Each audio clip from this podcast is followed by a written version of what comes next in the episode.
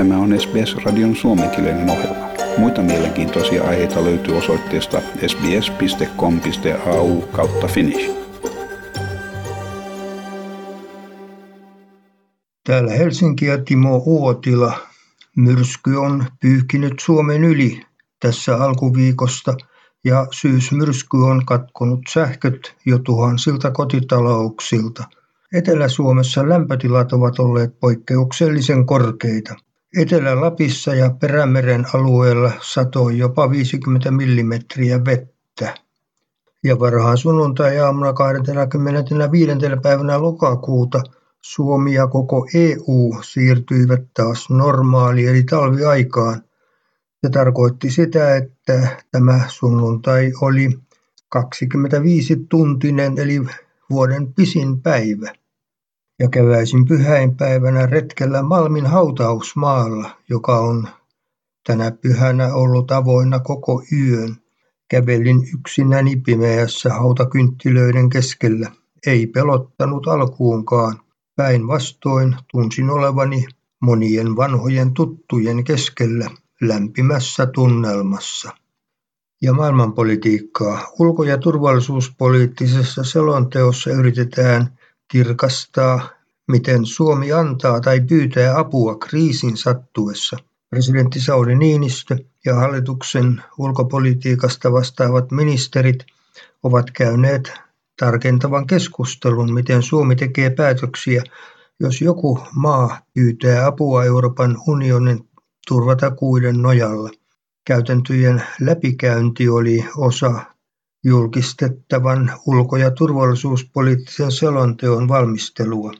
EUn turvatakuilla tarkoitetaan tilannetta, jossa hyökkäyksen tai terroriuhan kohteeksi joutunut EUn jäsenmaa pyytää muilta jäsenmailta esimerkiksi sotilaallista apua tai muuta tukea.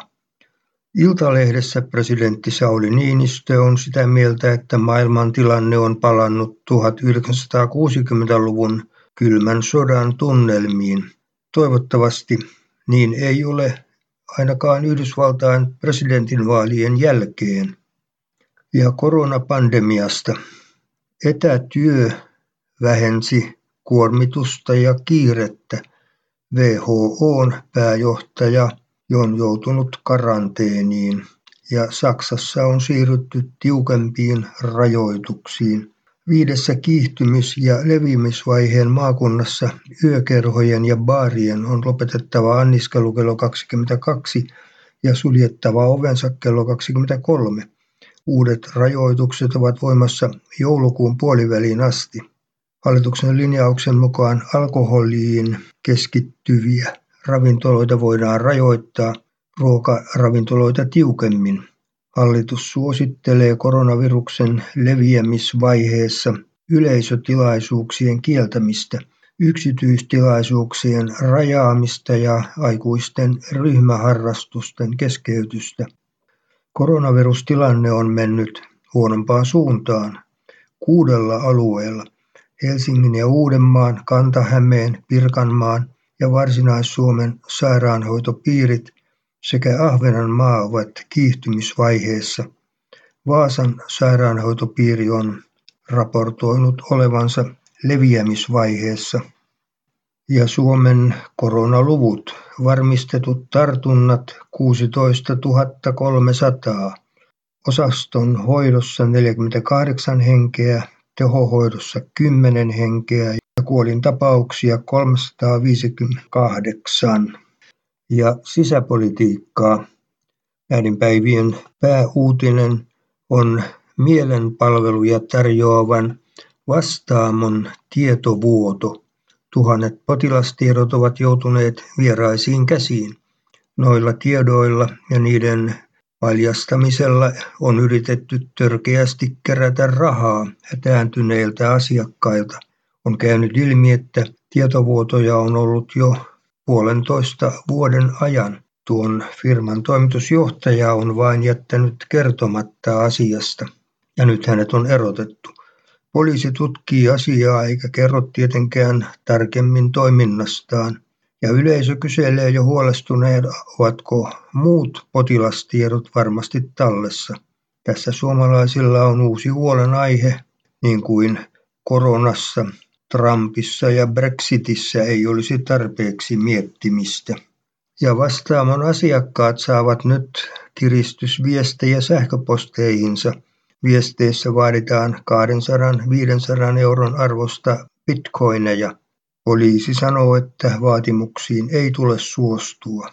Ja entinen tietosuojavaltuutettu Reijo Arnio jyrähtää Vastaamon tietomurto on digitaalista väkivaltaa ja verinen vääryys.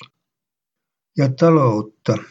Fitch piti Suomen luottoluokituksen ennallaan ja näkymät vakioina. Fitchin mukaan taantuma vaikuttaa jäävän Suomessa ennakoitua pienemmäksi.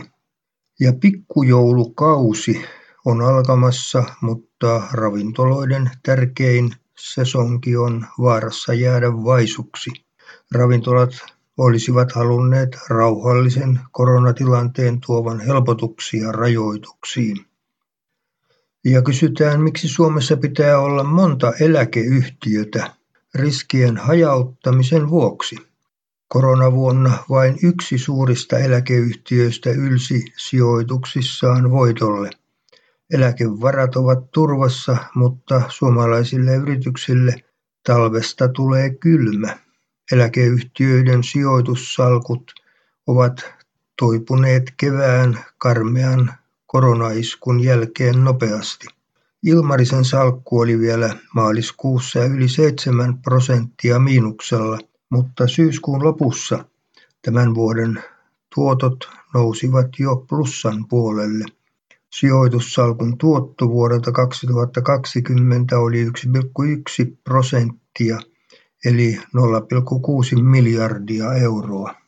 Ja rakennusyhtiö YITn liikevaihto laski heinä-syyskuussa 687 miljoonaan euroon viime vuoden vastaavan ajankohdan 808 miljoonasta eurosta.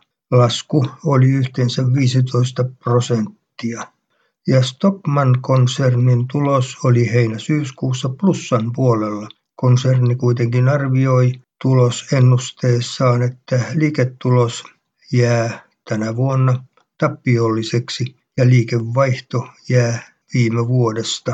Toimitusjohtaja Jari Latvanen sanoo tiedotteessaan, että tavaratalojen ja myymälöiden kävijämäärät kääntyivät laskuun kohti normaalitasoa kolmannella vuosineljänneksellä, kunnes koronapandemian muutokset alkoivat vaikuttaa liiketoimintaan katsastuskauden lopussa.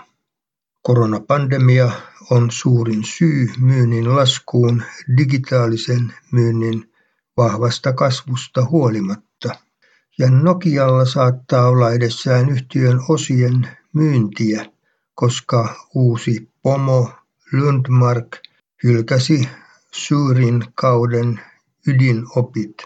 Tuloksen jälkeen osake syöksyi 15 prosenttia. Viime kevään huhut saattavat pitää paikkansa, Nokia sanoo panostavansa vain alueille, joissa teknologinen johtajuus on saavutettavissa ja mihin Suomi voisi käyttää 2,3 miljardin euron elvytysrahansa. Suomi aikoo käyttää jopa puolet EUn elvytysrahasta ilmastotoimiin ja viidenneksen digitalisaation tukemiseen. Helsingin Sanomissa kerrotaan, että Suomessa ja Tanskassa on muuten tasokkaimmat asunnot keskimäärä kansalaisilla. Se on taas uusi kunniamerkki Suomen rintaan. Ja kun verotiedot julkaistaan, kaivetaan esiin suurituloiset. Todellinen verosankari on sen sijaan tavallinen keskiluokka. Suurrikkaat ovat joukolla kieltäneet verotietojensa julkistamisen lähipäivinä. Ilmeisesti he eivät halua päälleen arvostelun ryöppyä Suomen epäoikeudenmukaisen verojärjestelmän johdosta. Alhainen pääomatuloveroprosentti tekee sen, että keskituloiset ovat Suomen rankimmin verotettu sääty. Ja viimeinen elossa ollut Mannerheim-ristin ritari Tuomas Gert on kuollut. Gert kuoli 98-vuotiaana Oulun kylän kuntoutussairaalassa Helsingissä. Gertin kuolemasta kertoi Mannerheim-ristin ritarien säätiö. Gert oli syntynyt vuonna 1922 Heinävedellä. Hän oli sodassa taisteluun lähetti upseerina jalkaväkirykmentti seitsemässä ja hänet nimitettiin ritariksi 8. päivänä syyskuuta vuonna 1942. Haluatko kuunnella muita samankaltaisia aiheita? Kuuntele Apple, Google tai Spotify podcasteja tai muuta suosimaasi podcast-lähdettä.